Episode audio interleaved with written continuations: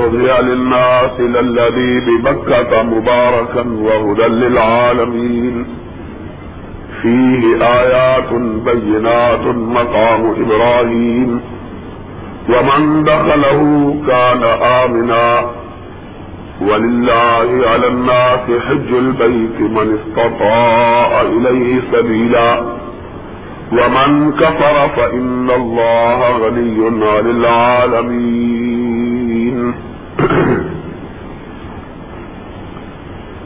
تمام قسم کی تعریفات، وحدہ لا شریک، خالق کائنات، مالک ارض و سما کے لیے ہے، اور لاکھوں درود و سلام ہو اس ہستی اقدس و مقدس پر، جن کا نام نامی اس میں گرامی محمد اکرم صلی اللہ علیہ وعلی آلہ و اصحاب ہی وبارک وسلم ہے۔ وہ ذات مقدسہ، مبارکہ متحرہ کہ رب العزت نے جنہیں رحمت کائنات منا کر بھیجا اور جن کے ذریعے اہل کائنات کی ہدایت کا اور رہنمائی کا بندوبست فرمایا۔ آج کا دن جو ہم گزار رہے ہیں، یہ ان ایام مبارکہ میں سے ایک دن ہے۔ جن ایام میں دنیا کے کونے کونے سے مسلمان اکٹھے ہو کر اللہ کے گھر میں حاضری دیتے ہیں اور خدا کے گھر میں حاضری کے بعد اللہ کے احکامات کی تعمیل میں اور حضرت ابراہیم خلیل اللہ علیہ السلام اور حضرت اسماعیل زبی اللہ علیہ السلام اور زبی اللہ کی والدہ حضرت حاجرہ علیہ السلام کی سنت پر عمل کرتے ہوئے کابت اللہ کے قرب و جوار میں، واقع میدانوں میں گردشیں کرتے پھرتے، راتیں گزارتے اور ان اعمال کو ادا کرتے ہیں جنہیں اعمال حج کہا جاتا ہے۔ محمد الرسول اللہ صلی اللہ علیہ وسلم نے ان ایام مبارکہ کو اپنے ساتھیوں، اپنے رفقا، اپنے تلامزہ اپنے شاگردان رشید اپنے اصحاب اور ان کے بعد آنے والے لوگوں کے لیے جو نبی پاک صلی اللہ علیہ وسلم کی امت کے ہونے کا دا امت میں سے ہونے کا دعویٰ کریں، یا آپ سے تعلق اور آپ سے رشتہ مودت کے اور آپ سے رشتہ اطاعت کے مدعی ہوں، ان سے اس بات کا عہد لیا کہ اگر اللہ انہیں استطاعت دے، انہیں توفیق بخشے اور ان کے پاس زیادہ سفر موجود ہو، تو وہ بھی ابراہیم، اسماعیل اور حاجرہ کی پیروی کرتے ہوئے اسی طرح ان میدانوں کے اندر ان اعمال کو بجا لائیں گے۔ جن اعمال کو ان مقدس اور برگزیدہ ہستیوں نے اللہ کی رضا اور اللہ کی خوشنودی کے لیے جن اعمال کی بجا آوری کی تھی۔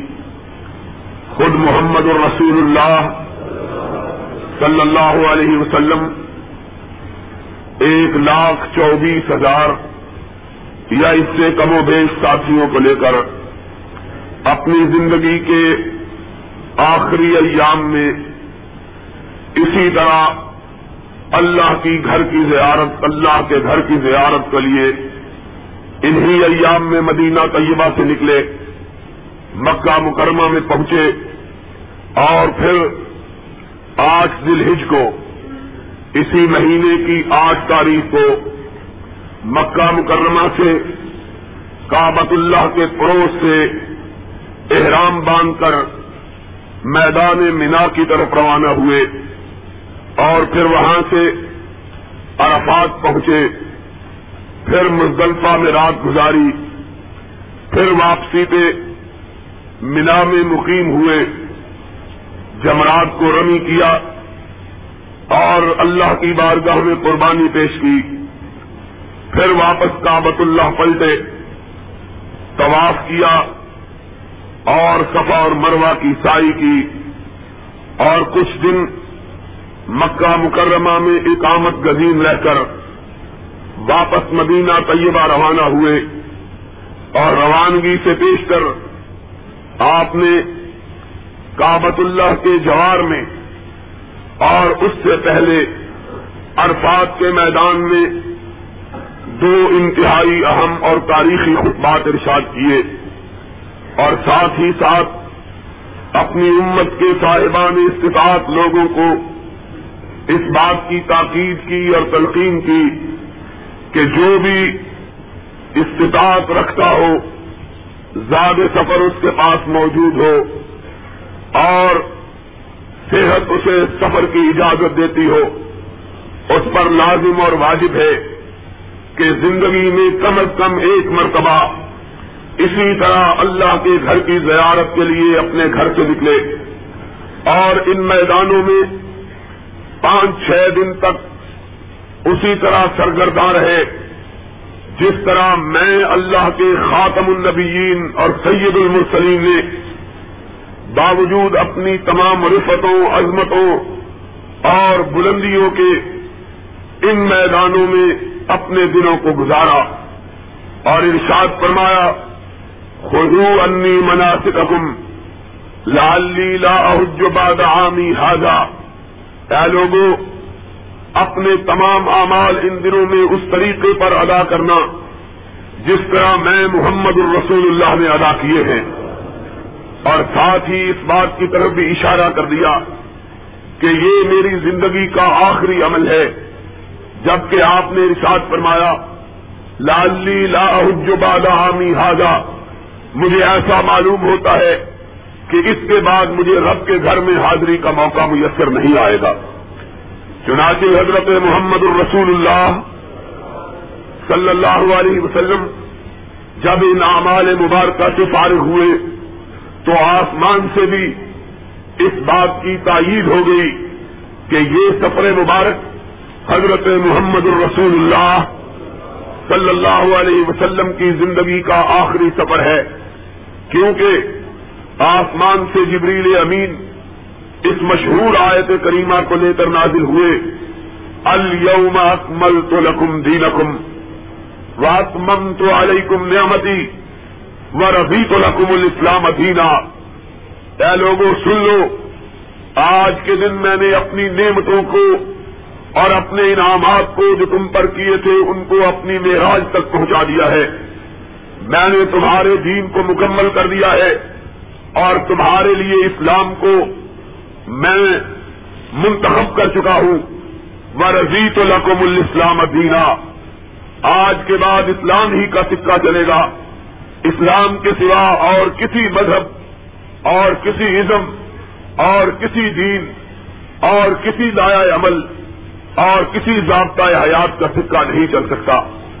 محمد الرسول اللہ صلی اللہ علیہ وسلم پر اس آیت کے نزول نے بھی اس بات کو واضح کر دیا کہ یہ سفر نبی کائنات علیہ السلاط وسلام کی زندگی مبارک کا آخری سفر ہے۔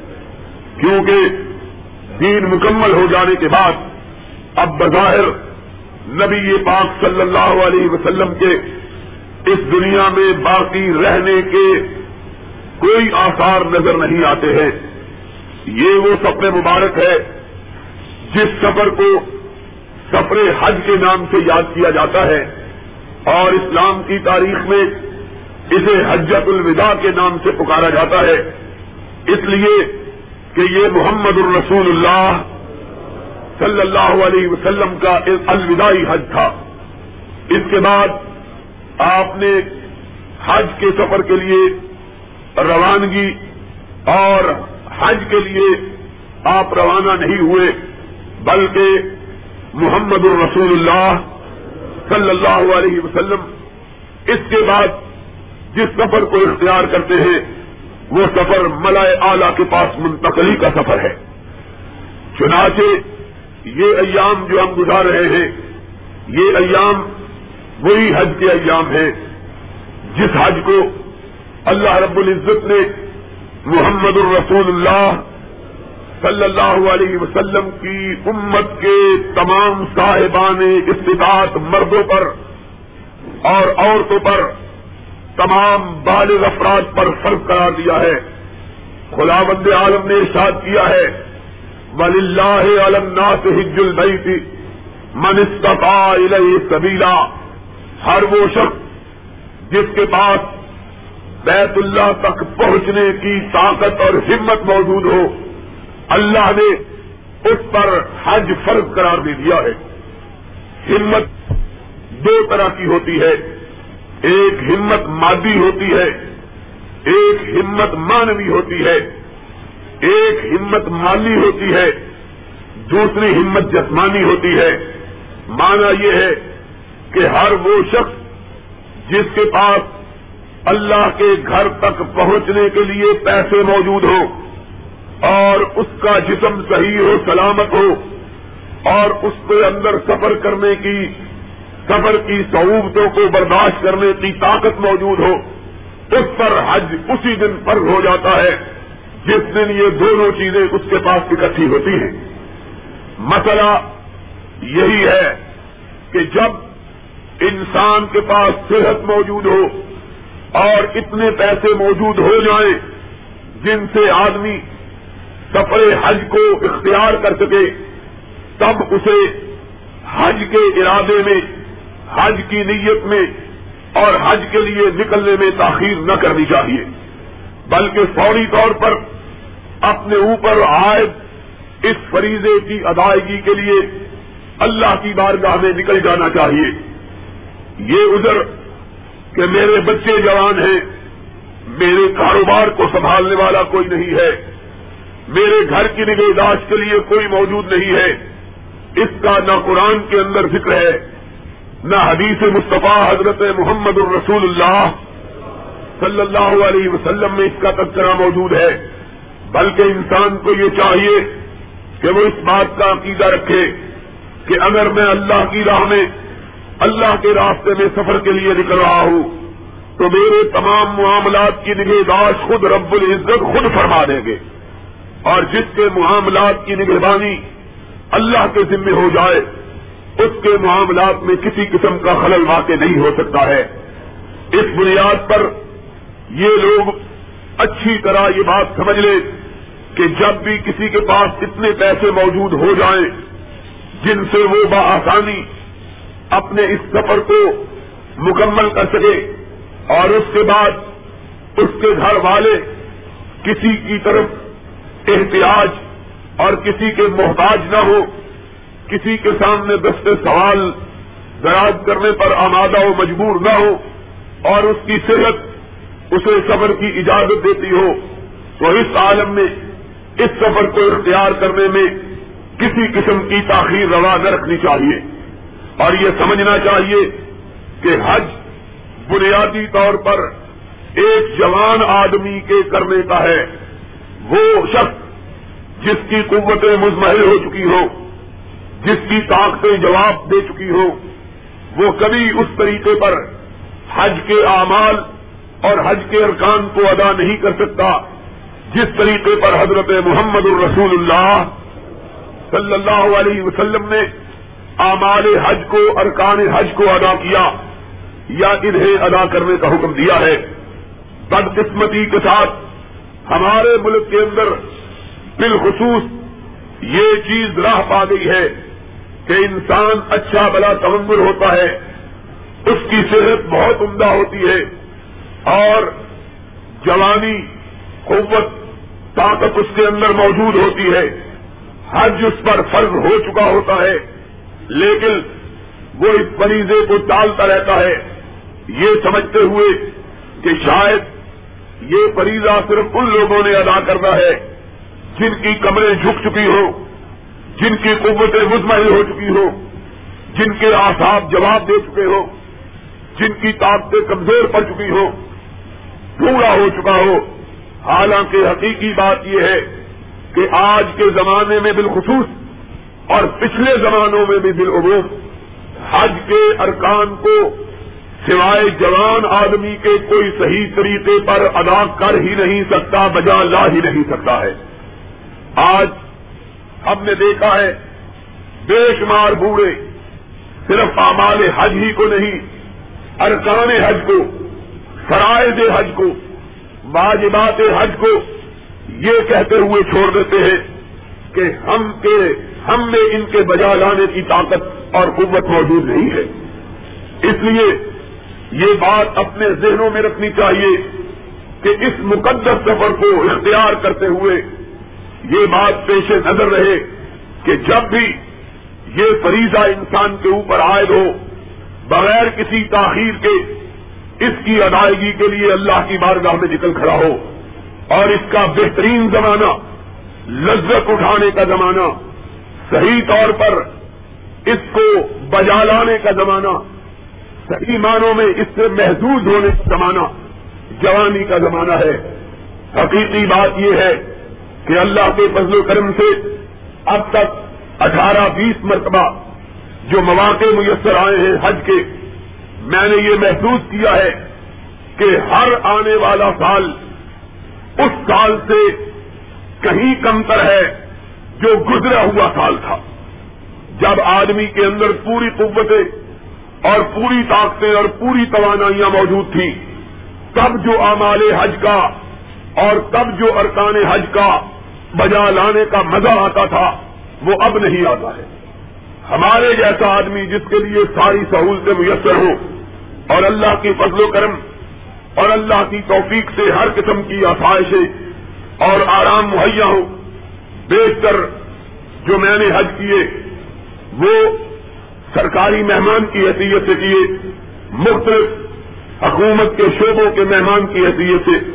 اس کے باوجود میں نے یہ محسوس کیا کہ پچھلے برسوں کے ادا کیے ہوئے حج، اس برس کے حج سے کہیں اور کہیں درجہ بہتر تھے۔ پچھلے برس جو میں نے حج کیا، مجھے ایسا معلوم ہوتا تھا کہ اس سے پہلے جو حج کے اعمال ادا کیے تھے وہ اس برس ادا نہیں ہو سکے۔ خود اس برس بھی میرا ارادہ تھا، لیکن اپنی کم ہمتی کی وجہ سے اور صحت کی خرابی کے اتنا تھک چکا تھا سپنوں سے، مجھے خدشہ تھا کہ میں صحیح طور پر آمال حج کو بجا نہیں لا سکتا۔ جب میری یہ کیفیت ہو تو ایک عام بوڑھا جس کے پاس سارے وسائل اور اسباب اور ذرائع میسر نہ ہو وہ کس طریقے پر آمال حج کو اس طریقے پر بجا لا سکتا ہے؟ جس طریقے پر حضرت محمد الرسول اللہ صلی اللہ علیہ وسلم نے بجا لانے کا حکم دیا ہے، سب سے پہلے ان ایام میں جن میں انتہائی بھیڑ اور رش ہوتا ہے، ان ایام میں طواف کرنا ہی انتہائی مشکل ہوتا ہے۔ عام ایام میں جبکہ رش نہ ہو، طواف کے اندر، اور آپ جانتے ہیں کہ طواف کابت اللہ کے گرد سات چکر لگانے اور اس کے بعد مقام ابراہیم پر دو رکت نماز ادا کرنے کا نام ہے، اس سے ایک طواف مکمل ہو جاتا ہے۔ عام ایام میں اس کے لیے دس منٹ سے زیادہ وقت نہیں لگتا ہے۔ زیادہ سے زیادہ اگر آدمی انتہائی اطمینان اور سکون کے ساتھ اللہ کی بارگاہ میں حاضر ہو کر طواف کے لیے نکلے، تو زیادہ سے زیادہ سات چکروں میں اور دو رقم نماز میں دس منٹ لگتے ہیں۔ لیکن مجھے اتفاق ہوا ہے پچھلی مرتبہ، اس لیے کہ میں این حج کے ایام میں پہنچا تھا۔ چھ تاریخ تھی جب میں کابت اللہ میں حاضر ہوا۔ تو مجھے صرف ایک طواف کرتے ہوئے پون گھنٹے سے زیادہ وقت جو ہے وہ لگا تھا۔ اس لیے کہ پورا مطاف، پورا حرم شریف بھرا ہوا ہوتا ہے۔ اور انتہائی اوپر سے آدمی کو طواف کرنا پڑتا ہے اور پھر اس بات کا خطرہ ہوتا ہے کہ ذرا پاؤں پھسلا تو پھر اٹھنے کا موقع نہیں ملے گا۔ اس طرح یہ سب سے آسان رکن ہے حج کا، جس کے لیے اتنی محنت، اتنی کاغذ اور اتنی ہمت کی ضرورت ہوتی ہے کہ جو شخص ایک دفعہ مساف میں گر جائے، پھر اسے دوبارہ اٹھنا میسر نہیں آتا۔ اس لیے کہ لاکھوں آدمیوں کا چکر چل رہا ہوتا ہے۔ اگر کوئی آدمی کسی کو بچانے کے لیے رکنا بھی چاہے تو رک نہیں سکتا۔ اس لیے کہ پورا چکر جو چل رہا ہوتا ہے، اگر وہ رک جائے تو وہ بھی پھسلا جائے اور پیسا جائے۔ اس لیے کوئی آدمی اگر ارادہ بھی کرے کسی کو بچانے کا یا رکنے کا، تو رکنے کی اس کے اندر سخت طاقت تاب اور توانائی نہیں ہوتی۔ اسی طرح سات چکر جو سفا اور مروا کے ہوتے ہیں، عام ایام میں جبکہ رش اور ہجوم نہیں ہوتا اس پر ایک گھنٹے سے سوا گھنٹہ وقت جو ہے وہ لگتا ہے۔ لیکن رش کے دنوں میں اس پر کم از کم تین ساڑھے تین گھنٹے میسر آتے ہیں۔ ان کے لیے وقت چاہیے۔ اب ظاہری بات ہے کہ ایک بوڑھا شخص اور ایک بوڑھی عورت کس طرح ایک گھنٹے اس بھیڑ کا مقابلہ کر سکتی اور مقابلہ کر سکتا اور کس طرح ساڑھے تین گھنٹے کے اندر یہ چکر مکمل کر سکتا ہے۔ پھر اس کے بعد آج تاریخ کو جبکہ ساری کائنات ایک ہی میدان کی طرف روانہ ہو رہی ہوتی ہے، ہر حاجی نے اللہ کی بارگاہ میں حاضر ہو کر خوشو و خزو کے ساتھ اپنے کپڑے اتار کر، غسل کر کے دو سفید چادروں کو پہن کر اللہ کی بارگاہ میں حاضری کے لیے میدان مینا میں پہنچنا ہوتا ہے اور وہاں پورا دن اور پوری رات بسر کرنا ہوتی ہے۔ اور عمومی طور پر یا انتہائی گرم راتیں ہوتی ہیں یا انتہائی سرد راتیں ہوتی ہیں۔ اب تو کئی برسوں سے انتہائی سخت گرمی چلی آ رہی ہے، لیکن آج سے تقریباً انیس برس پہلے، بیس برس پہلے جب میں نے پہلا حج کیا تھا اللہ کے فضل و کرم سے، اس دن انتہائی سردی تھی۔ اور میں یہ دیکھ رہا تھا کہ لوگ بچارے گاڑیوں کے نیچے اور جو مختلف قسم کے سائے کی چیزیں تھیں، ان کے نیچے گھسے ہوئے تھے، اتنی شدید سردی تھی۔ تو یہ انتہائی سخت گرمی ہوتی ہے اور آج کل گرمیوں کا زمانہ ہے، یا انتہائی سخت سردی۔ اور نہ گرمی کے بچاؤ کے لیے کوئی چیز ہوتی ہے، نہ سردی کے بچاؤ کے لیے کوئی لمبا چوڑا اہتمام ہوتا ہے، خیمے لگے ہوئے ہوتے ہیں۔ ان کے اندر انسانوں کا ہجوم ہوتا ہے۔ پھر چلچلاتی ہوئی دھوپ، پھر عرفات کا سفر، پھر ایک ہی میدان میں ننگے سر۔ اللہ کی بارگاہ میں کھڑے ہونا، اللہ کی بارگاہ میں حاضر ہونا۔ پھر وہاں سے شام ڈھلتے ہی مزدلفہ کے لیے روانہ ہونا کہ مزدلفہ میں کسی شخص کے لیے کوئی خیمہ نہیں ہوتا۔ رات وہاں گزارنی ہوتی ہے، کسی شخص کے لیے کوئی جائے پڑا نہیں ہوتی، کھلے میدان میں رات گزارنا ہوتی ہے۔ پھر وہاں سے وہ پھٹتے ہی مشر الحرام پہ اللہ کی یاد کو تازہ کرتے ہوئے دوبارہ مینا میں آنا، قربانی کے لیے تیاری کرنا، پھر بڑے شیطان کو مارنے کے لیے نکلنا، پھر رات میں ہی گزارنا، پھر دوسرے دن تینوں شیطانوں کو مارنے کے لیے نکلنا، پھر تیسرے دن تینوں شیطانوں کے لیے مارنے کے لیے نکلنا، راتوں کو وہی گزارنا، اور انہی ایام میں دوبارہ مکہ مکرمہ میں آنا، اور آ کے اللہ کے گھر کا طواف کرنا، اور سفا اور مروا کی تائی کرنا بال کٹوانا، غسل کرنا، کپڑے بدلنا، یہ عام آدمی کے بس کی بات نہیں ہے۔ یہی وجہ ہے کہ میں نے اپنی آنکھوں سے ان اٹھارہ انیس برسوں میں یہ دیکھا ہے کہ بے شمار لوگ بہانے ڈھونڈتے ہیں حج کے اعمال سے جی چرانے کے لیے۔ کہتے ہیں جی، مسئلے میں یہ جائز ہے، اس طرح بھی جائز ہے۔ اور معلم اور متوث جن کے اوپر حاجیوں کی ذمہ داری ہوتی ہے اور وہ سمجھتے ہیں کہ یہ بہت بڑا بوجھ ہے ہمارے اوپر، وہ ان سے ارکان حج کو چھڑوا دیتے ہیں اور حاجی بھی خوشی خوشی چھوڑ دیتے ہیں۔ باوجود اس بات کے کہ وہ سمجھتے ہیں کہ ہم اعمال حج چھوڑ رہے ہیں، لیکن بہانہ ڈھونڈتے ہیں۔ کیوں؟ اس لیے کہ خود ان اعمال کے ادا کرنے کے لیے اپنے اندر ہمت، طاقت اور سخت موجود نہیں ہوتی ہے۔ اس لیے وہ بھی بہانے ڈھونڈتے ہیں کہ چلو اگر کوئی چیز رہ گئی ہے تو رہ گئی بیس بیس تیس تیس حاجی۔ ایک ایک آدمی کو کہتے ہیں، تم ہماری طرف سے کنکریاں مارانا حالانکہ شریعت کے اندر بغیر کسی انتہائی شدید معذوری کے کسی دوسرے کو کنکری مارنے کے لیے وکیل بنانا درست نہیں ہے۔ بیس بیس آدمی، ایک آدمی کو کنکریاں دے دیتے ہیں اس بیچارے سے اپنی کنکریاں نہیں ماری جاتی۔ وہ اسی طرح پھینک کے چلا آتا ہے۔ اور کہہ دیتا ہے کہ میں مار آیا ایک آدمی اپنی کنکریاں نہیں مار سکتا ہے۔ حقیقی بات یہ ہے، میں نے خود بیس سال کا تجربہ ہے کہ جوان آدمی با ہمت آدمی صرف اپنی کنکریاں بڑی مشکل سے مار سکتا ہے۔ کہ جائے کہ کوئی بیس اور تیس آدمیوں کی کنکریاں پھینکے، کون پھینکتا ہے؟ نتیجہ یہ ہوتا ہے کہ نام ہو جاتا ہے کہ ہم نے حج کیا، لیکن نہ حج کی ادائیگی کا لطف نہ حج کے اعمال کا مزہ، نہ حج کے ارکان سے بحران دور اور نہ وہ سبق حاصل ہوتا ہے جس سبق کے حصول کے لیے اللہ رب العزت نے امت مسلمہ پر اور کائنات کے مومنوں پر اس حج کو واجب اور فرض قرار دیا۔ یہ حج جو اصل بات کہنا چاہتا تھا، اس لیے فرض کیا گیا ہے تاکہ مسلمانوں کے اندر جفا کشی کا، ہمت کا، جد و جہد کا اللہ کی بارگاہ میں قربانی اور اشار کا، اللہ کی راہ میں وقت کے ضائع کرنے کا، اللہ کی راہ میں مال کے ضائع کرنے کا، اللہ کی راہ میں اپنی جان کو لگانے کا جذبہ پیدا ہو، جہاد کا جذبہ پیدا ہو، صبر کا جذبہ پیدا ہو، اللہ کے احکامات پر انتہائی تلخی میں اور انتہائی سختی میں عمل کرنے کا جذبہ پیدا ہو۔ یہ اصل مطلب ہے حج کے فرض کرنے کا کہ اللہ رب العزت ایک مومن کو آزماتا ہے کہ کڑی اور چلچلاتی ہوئی دھوپ میں ننگے بدن میری راہ میں نکلو اور کنکریاں مارو، میدانوں میں گھومو اور گردو غبار میں اپنے آپ کو آلودہ کرو، اپنے سر کے بالوں میں غبار ڈالو، ننگے پاؤں چلو چوتے ٹوٹ جائے تب بھی پرواہ نہ کرو اور ان امال کو ان تین دنوں میں ایک مشینی انسان کی طرح ادا کرو۔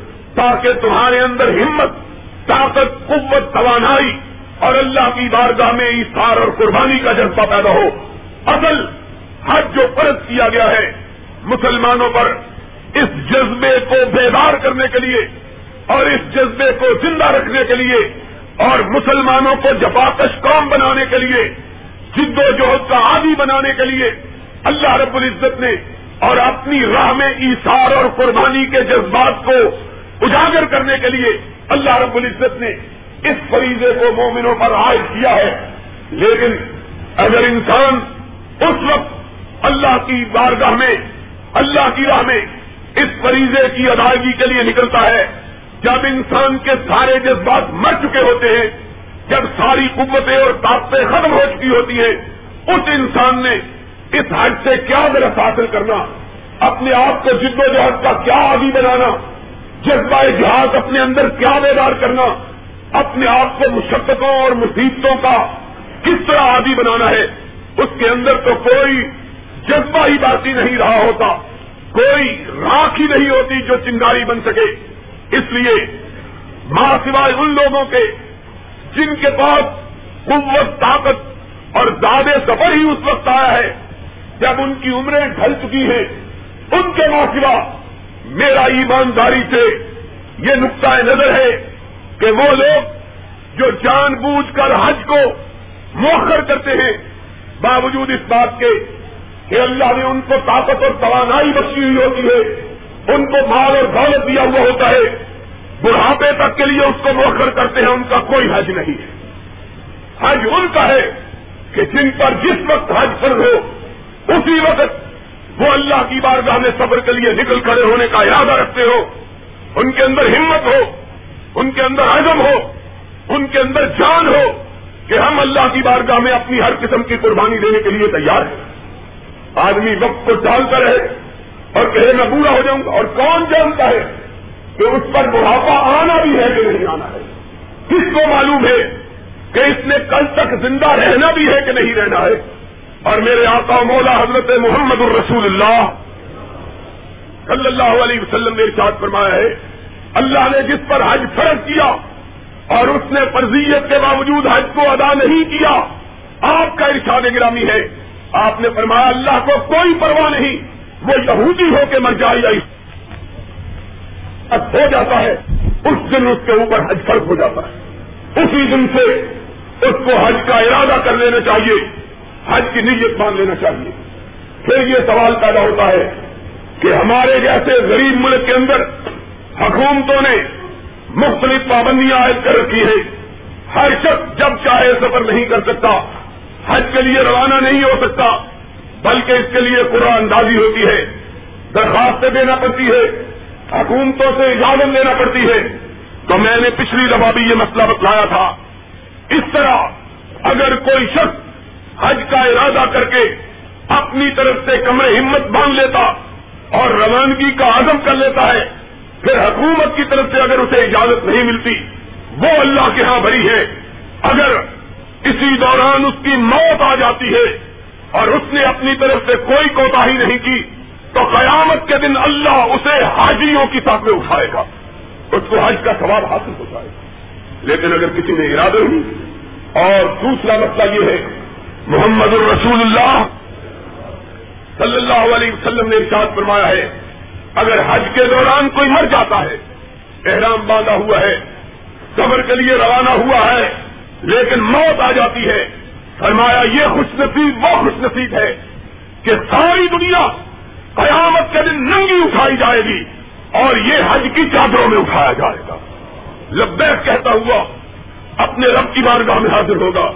لوگ دور سے پہچان لیں گے یہ وہ خوش نصیب ہے جو حج کے سفر پر اللہ کے گھر کی زیارت کے لیے روانہ ہوا تھا اور اس کو وسلم نے ارشاد فرمایا ہے، اگر حج کے دوران کوئی مر جاتا ہے، احرام باندھا ہوا ہے سفر کے لیے روانہ ہوا ہے، لیکن موت آ جاتی ہے، فرمایا یہ خوش نصیب، وہ خوش نصیب ہے کہ ساری دنیا قیامت کے دن ننگی اٹھائی جائے گی اور یہ حج کی چادروں میں اٹھایا جائے گا۔ لبیک کہتا ہوا اپنے رب کی بارگاہ میں حاضر ہوگا۔ لوگ دور سے پہچان لیں گے یہ وہ خوش نصیب ہے جو حج کے سفر پر اللہ کے گھر کی زیارت کے لیے روانہ ہوا تھا اور اس کو موت آ گئی۔ اللہ نے اس کا بدلہ اس کو یہ دیا کہ آپ اس کو حج کے کپڑوں میں اس کو محشور کیا اور اس کو زندہ کیا ہے۔ یہ سفر اتنا مبارک سفر ہے اور لوگوں، اس سفر میں محمد الرسول اللہ صلی اللہ علیہ وسلم نے اس سفر کی برکتوں کو اس طرح بیان کیا۔ فرمایا، اللہ رب العزت کی بارگاہ میں جو شخص نیک نیتی کے ساتھ، ایمانداری کے ساتھ صرف حج کی نیت سے اور کسی ارادے سے نہیں سمگلنگ کے ارادے سے نہیں، اپنی بیٹی کے جہیز بنانے کی نیت سے نہیں، مال کمانے کی نیت سے نہیں، کوئی اور فریب کاری کے لیے نہیں دنیا کی نمود اور نمائش کے لیے نہیں، دنیا کے اندر ریاکاری کے لیے نہیں کہ لوگ مجھ کو حاجی کہیں۔ صرف اللہ کی رضا کے لیے سفر حج اختیار کیا اور اس طریقے پر آمال حج بجا لایا، جس طریقے پر حضرت محمد الرسول اللہ صلی اللہ علیہ وسلم بجا لائے تھے، یا جس طریقے پر آپ نے حج کرنے کا ارشاد کیا تھا، نبی کائنات نے ارشاد فرمایا۔ اگر کسی نے اس طرح حج مبرور ادا کیا، اللہ رب العزت نے اس کو جسم کو گناہوں سے اس طرح پاک کر دیا کہ اس کے جسم پر گناہ کا ایک داغ بھی باقی نہیں رہتا۔ اور وہ اس طرح ہو جاتا ہے جس طرح ماں کے پیٹ سے آج ہی پیدا ہوا ہے۔ کوئی گناہ اس کا باقی نہیں رہتا۔ پھر اس کو یہ حفاظت میسر ہوتی ہے کہ وہ اس مقام پر، وہ مقام جسے محمد الرسول اللہ صلی اللہ علیہ وسلم نے کائنات کا سب سے اعلیٰ اور دنیا کا سب سے ہرپا مقام کرا دیا ہے۔ کابت اللہ، کعبے کا سہن باب عالی اور حجر اسمت کی درمیان کی جگہ، جسے چمٹنے کی جگہ کہا جاتا ہے۔ ملتظم محمد الرسول اللہ صلی اللہ علیہ وسلم نے فرمایا، جو آدمی پاک صاف ہو کر ملتظم سے چمٹ کر اپنے رب کی بارگاہ میں اپنی جھولی پھیلا کر، اپنے رب سے کوئی سوال کرتا ہے۔ میرے آقا نے ارشاد فرمایا، اس کی زبان سے دعا بعد میں نکلتی ہے، عرش والا اسے پہلے پورا فرما دیتا ہے۔ کیوں؟ اس لیے کہ بندے کی دعا کے درمیان اور اللہ کی طرف سے قبولیت کے درمیان اگر کوئی چیز حائل ہوتی ہے تو بندے کے گناہ حائل ہوتے ہیں۔ جب آدمی گناہوں سے پاک ہو جائے پھر رب کے درمیان اور بندے کی دعا کے درمیان کوئی پردہ نہیں رہتا ہے۔ ادھر بندے کے منہ سے نکلتی ہے بات، ادھر رب الجلال اسے قبول فرما لیتے ہیں۔ لوگوں، اللہ رب العزت نے یہ سعادت اور یہ برکت اور یہ نصیبہ اور یہ قسمت صرف مومنوں کے لیے رکھی ہے کہ آئے اور اپنی زندگی کے عمر بھر کے گناہوں کو اللہ کی بارگاہ میں حاضری دے کر دھو دے اور اس طرح صاف پاک طاہر، پوتر متاہر ہو جائے، گویا کہ ان سے زندگی میں کبھی کوئی گناہ سرزد بھی نہیں ہوا۔ ہے لیکن یہ اس شخص کو سعادت نصیب ہوتی ہے جس نے حج کا سفر پاک پیسے سے کیا ہو، کسی کا اس سفر میں جی نہ دکھایا ہو، کسی کو دکھ نہ دیا ہو، کسی کو برا بلا نہ کہا ہو۔ کسی کی غیبت اور چگلی نہ کھائی ہو، کسی کے اوپر چھینٹے نہ پھینکے ہو، کسی کو گالی گلوچ نہ دی ہو، لا رفا لا کا ولا جدال پلحج اپنی نظروں کو آوارگی سے بچایا ہو، اپنے جسموں کو گناہوں کی آلودگی سے محفوظ رکھا ہو، اپنی زبانوں کو کینچی کی طرح چلنے سے بچایا ہو، غیبت سے جھوٹ سے بچایا ہو اپنے جسم کو، اپنے دل کو پاک رکھا ہو۔ اللہ اس کو اس طرح پاک کر دیتا ہے جس طرح ماں کے پیٹ سے آج ہی پیدا ہوا ہے۔ یہ سفر پھر انسان کو مختلف قسم کے درد، انسان کے لیے مختلف قسم کی موزے انسان کے لیے مختلف قسم کے سبق لے کے آتا ہے۔ اس سے انسان سیکھتا ہے، اللہ کی راہ میں جد و جہد کس طرح کرنی ہے۔ اللہ کی راہ میں جہاد کے لیے مال جان کی قربانی کس طرح دینی ہے؟ اپنے گھر والوں سے کس طرح کنارہ کشی اختیار کرنی ہے؟ اپنے کاروبار کو اللہ کے لیے کس طرح ترک کرنا ہے؟ اس سے اندر جذبہ پیدا ہوتا ہے۔ اور یاد رکھو، وہی قومیں زندہ رہتی ہیں جن کے اندر جذبہ جہاد موجود ہو۔ اور جن قوموں کے اندر جہاد کا جذبہ موجود نہیں رہتا، وہ قومیں زندہ ہونے کے باوجود مردہ ہوتی ہے دنیا کی کوئی طاقت ان قوموں کو نہ زندہ رکھ سکتی ہے، نہ زندہ کہہ سکتی ہے۔ زندہ! آج ہماری مسلمان قومیں زندگی کے باوجود زندگی سے محروم ہے کیوں؟ اس لیے کہ عربی ہو یا اجمی، ایرانی ہو یا رومی پورانی ہو یا ترکی، ان کے اندر ہر چیز موجود ہے۔ اگر موجود نہیں ہے تو جذبہ جہاد موجود نہیں ہے۔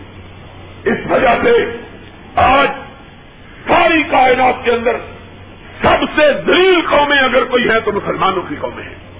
یہ امر واقعہ ہے۔ ابھی آپ جانتے ہیں، میں یورپ اور امریکہ کے سفر سے واپس آیا ہوں۔ خدا کی قسم ہے، وہاں ہر روز جب اخبارات اٹھاتے، ریڈیو سنتے یا ٹی وی کی خبریں سنتے تھے، تو جی جلتا تھا۔ محسوس ہوتا تھا کہ ہم غلام ہیں اور یہ کافر قومیں آزاد قومیں اس لیے کوئی دن ایسا نہیں گزرتا جب یہ خبر نہ آتی ہو کہ آج مسلمانوں کی فلاں ملک کے اندر تباہی آئی ہے، آج فلاں ملک کے اندر بربادی آئی ہے، آج مسلمان فلاں ملک کے اندر قتل کیے گئے ہیں، آج فلاں ملک کے اندر مسلمانوں کا خون ناحق بہایا گیا ہے۔ کوئی دن میں جتنے دن امریکہ کے اندر، یورپ کے اندر رہا، ہر روز خبر آتی تھی، آج بیروت کے اندر ایک کار کے دھماکے میں ڈھائی سو مسلمان مارے گئے ہیں۔ آج ہندوستان کے اندر اتنے مسلمانوں کو ذبح کیا گیا ہے۔ آج اتنے فلسطینی کیمپوں کے مسلمانوں کو ذبح کیا گیا ہے۔ آج اتنے مسلمانوں کا خون لاہ کریٹیریا کے اندر بہایا گیا ہے۔ آج قبرص کے اندر اتنے مسلمانوں کو ذبح کیا گیا ہے۔ اور ہر روز مسلمان ملکوں کے نمائندے اپیلیں کرتے ہیں، ریجن کے پاس جو خدا کا باغی، محمد الرسول اللہ کا باغی، یا گور باچو کے پاس جو اللہ کا باغی، رسول اللہ کا باغی، دین اسلام کا باغی، ان سے اپیلیں کرتے ہم کو بچاؤ، ہماری مدد کرو۔ اور مسلمانوں، خدا کی قدم ہماری زندگی بھی کوئی زندگی ہے۔ اس زندگی سے مر جانا اچھا۔ ہر روز مرتے ہیں، ہر روز جیتے ہیں، ہر روز مرتے ہیں۔ لیکن ہمیں حیا نہیں آتی کہ مرنا ہی ہے تو انسانوں کی طرح مرے۔ زندہ رہنا ہے تو آزادوں کی طرح زندہ رہے۔ اس زندگی کا کیا مانا اس سے موت اچھی جو کسی سے مانگ کے لی جائے، جو کسی سے گداگری کر کے لی جائے۔ اگر افغانستان کے اندر مسلمانوں کو ذبح کیا جاتا ہے تو مسلمان امریکہ سے مدد مانگتے ہیں۔ اگر لبنان کے اندر مسلمانوں کو ذبح کیا جاتا ہے، تو مسلمان روس سے مدد مانگتے ہیں۔ کوئی ایک مسلمان ملک بھی ایسا نہیں جو یہ کہہ سکے، جو نہ ہمیں امریکہ کی پرواہ، نہ ہمیں روس کی پرواہ۔ ہم مانگتے ہیں تو رب مشرق و مغرب سے مانگتے ہیں۔ کوئی دنیا کا مسلمان ملک موجود نہیں ہے۔ کیوں موجود نہیں؟ اس لیے کہ دنیا کے کسی مسلمان ملک کے مسلمان ملک کے باقیوں کے اندر جہاد کا جذبہ باقی نہیں رہا۔ وہ مانگے تانگے کی زندگی گزار رہے ہیں۔ یہ ہم کو بچا لے۔ وہ ہم کو بچا لے۔ محمد الرسول اللہ صلی اللہ علیہ وسلم نے اپنی امت کو جو درد دیا تھا وہ یہ تھا۔ کوئی دنیا کی طاقت تم کو نہیں بچا سکتی۔ تم کو اگر بچا سکتا ہے تو رب الجلال بچا سکتا ہے۔ اور رب الجلال صرف ان کو بچاتا ہے جو اپنی زندگی کو اس کی راہ میں نچھاور کرنے کے لیے تیار رہتے ہیں۔ دوسرا کوئی نہیں بچتا۔ محمد الرسول اللہ صلی اللہ علیہ وسلم کے بتلائے ہوئے جہاد کے راستے سے ہم ہٹ چکے ہیں۔ اور محمد کا خطبہ جو آپ نے حجت الوداع میں دیا تھا، ہم کو یاد نہیں رہا۔ نبی کا دوسرا خطبہ جو آپ نے حج سے فارغ ہو کر کعبے کے خلاف کو پکڑ کے دیا تھا، وہ بھی ہم کو یاد نہیں رہا۔ آج مسلمان بدبختی کا شکار، کوئی عربی ہونے پہ نادان، کوئی ایرانی ہونے پہ فخر، کوئی پاکستانی ہونے پہ غرور، کوئی ترکی ہونے پہ تفاخر۔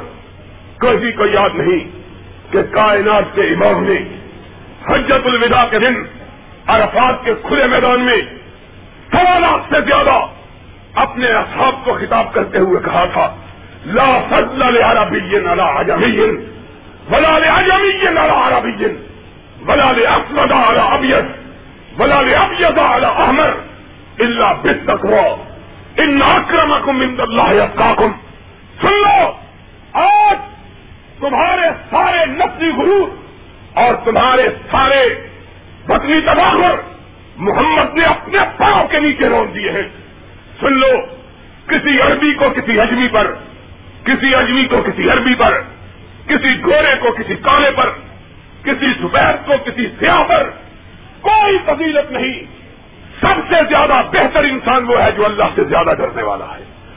آج کہاں گئی ہے یہ بات؟ آج پیسے کا ضرور ہے۔ اربوں کو اور بد خدا کی قسم، میری بات کو یاد رکھنا اس امت پر عذاب آنے والا ہے۔ اور سب سے پہلے جن پر عذاب آئے گا وہ اربوں پر آئے گا۔ اس لیے کہ ارب اربوں روپوں کے مالک، خربوں ڈالروں کے مالک۔ پٹرول کی دولت نے ان کو مالا مال کر دیا۔ صبح گنے چلاتے تھے، رات کو مرسیڈیز اور کیڈیلٹ کاریں ان کے پاس تھی صبح بھوکے سوئے، رات کو مال و دولت کے امباد لگے ان بدماش اور بد بختر بولے اپنی دولت کو اپنے رب کی خوشنودی میں صرف نہیں کیا۔ اللہ من رحم ربک۔ چند لوگوں کو چھوڑ کر۔ سارا روپیہ رب کی نافرمانی کا طرف کیا۔ خدا کی قسم ہے۔ یورپ کے دورے میں، امریکہ کے دورے میں ہر روز شرم سے منہ چھپاتے تھے۔ اربوں کی کہانیاں چھپی ہوئی۔ ایک ایک ارب میں ایک ایک کروڑ ڈالر وہاں کے جوئے خانے میں ایک ایک رات میں ہرا دیا ہے۔ ایک ایک ارب نے دو دو تین تین کروڑ ڈالر کا گھوڑا خریدا ہے ریس کے لیے۔ ایک ایک ارب نے، ایک ایک رات میں نائٹ کلب کے اندر کروڑ کروڑ، دو دو کروڑ ڈالر جو ہے وہ فاشا عورتوں پر نشانہ کیا۔ یہ مرنے کی علامتیں ہیں، زندہ رہنے کی علامتیں نہیں ہیں۔ وہ قوم کبھی زندہ نہیں رہتی جو بدکاری کا اور بدماشی کا شکار ہو جائے۔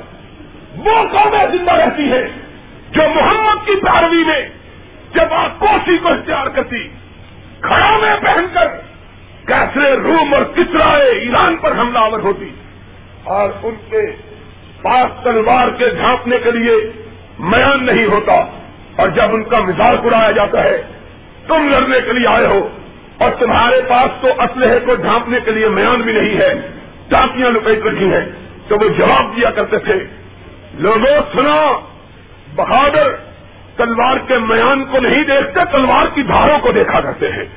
آؤ، کوئی ہماری تلوار کی دھار کا مقابلہ کر کے دیکھے۔ آج ارب عیاشیوں اور بدماشیوں کا شکار۔ اور سب سے پہلے اللہ کا عذاب ان پر آنے والا۔ اور ہم پاکستانی بھی کسی سے کم نہیں ہیں۔ ہمیں اللہ نے نہیں دیا۔ اس کے باوجود ہماری بدماشیاں عیاشیاں عروج پر ہیں۔ ان کو تو دیا تھا، وہ بچے تھے۔ ہم بغیر دیے کے بچے ہوئے بھوکے محمد الرسول اللہ صلی اللہ علیہ وسلم نے تین آدمیوں پر لانت کی ہے۔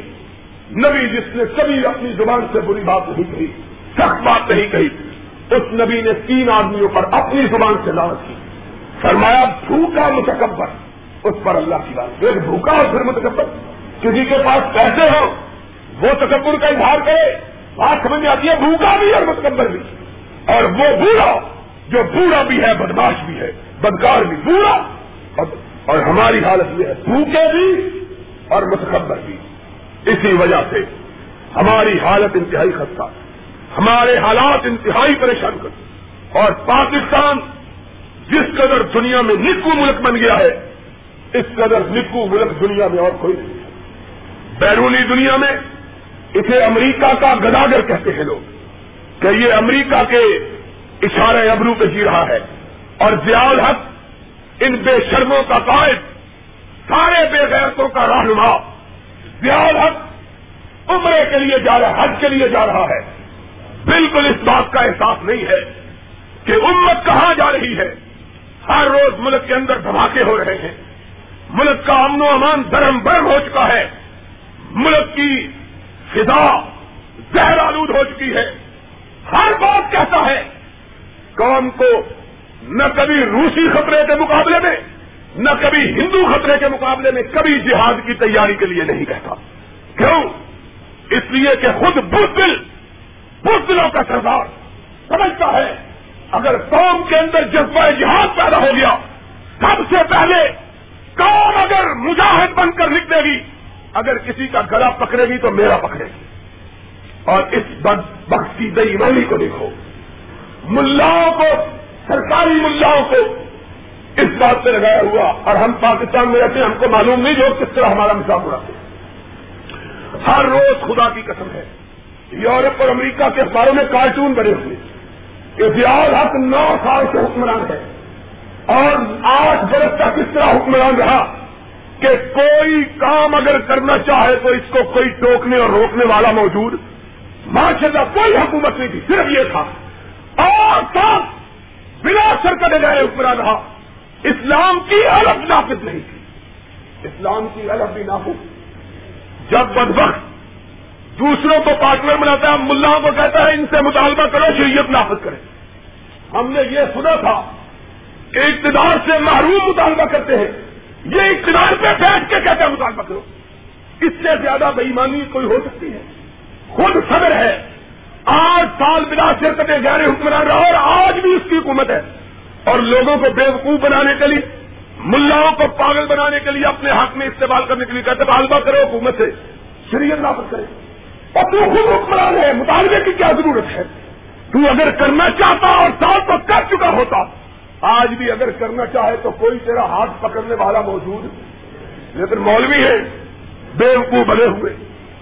بسم اللہ کے گنبد میں رہنے والے۔ اور مولوی کچھ بیوقوف بنے ہوئے۔ کچھ حکومت کے اشاروں پر لوگوں کو بیوقوف بنانے پر تلے ہوئے۔ بےمان بد نیت، یہ ان کی نیتوں میں سے اور لوگ لوگ مزاق اڑا رہے ہیں ہمارے۔ کوئی جہاد کا جذبہ نہیں۔ خدا کی قسم ہے۔ مجھے ڈر ہے۔ یہ آئے دن کے راجیو گاندھی کے دورے روس کے یہ دلا مقصد نہیں ہے۔ آج یہ خبریں منظر عام پہ آ چکی ہے کہ اندرا گاندھی نے سن چوراسی میں پاکستان پر حملے کا ارادہ کر لیا۔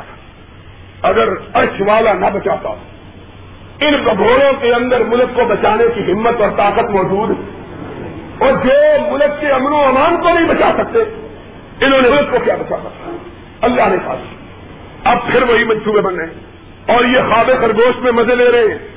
اور کالو کوال کو یہاں چھوڑ دیا، خود حج کے لیے چلا گیا۔ ہے اور حالت یہ ہے بزدلوں کی خود جلسے کا اعلان کیا۔ خود چودہ تاریخ کے جلسے کا خود اعلان کیا۔ ہم نے تو نہیں کہا تھا کہ اعلان کرو، ہم تو یہاں ہی نہیں تھے۔ خود اعلان کیا۔ مخالفوں نے اعلان کیا، بیوی بلی کی طرح بھاگ گیا ہے۔ اگر مرد کا بیٹا ہے تو مقابلہ کر۔ اگر مقابلہ نہیں کرنا تھا تو پنجہ کیوں لیا تھا؟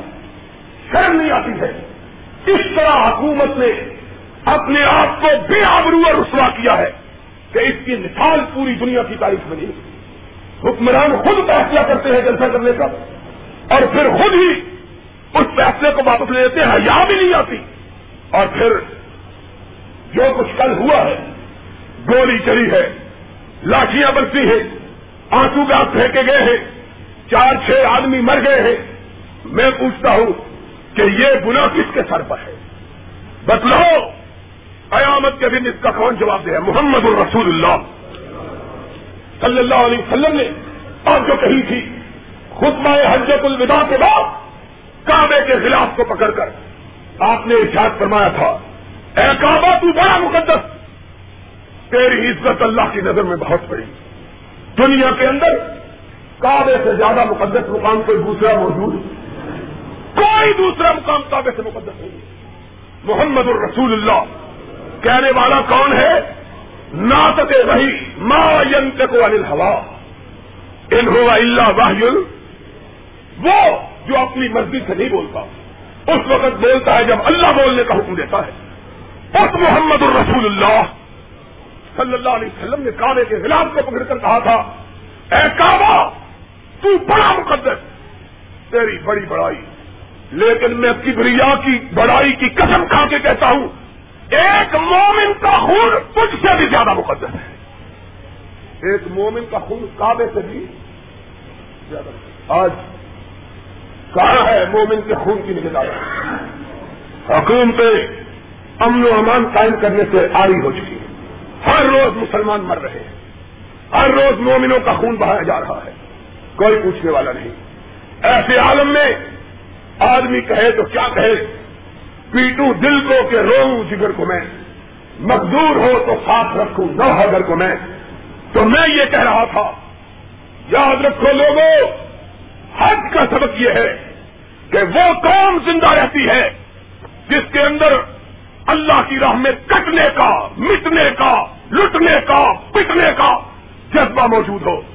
اور جس قوم کے اندر یہ جذبہ پیدا ہو جائے، دنیا کی کوئی طاقت اسے مٹا اور جس کے اندر یہ جذبہ نہ ہو، بے سہارے، پورے کرنے سے، دنیا کی کوئی طاقت اسے مٹنے سے بچا۔ تو آخر اٹاوانا الحمد للہ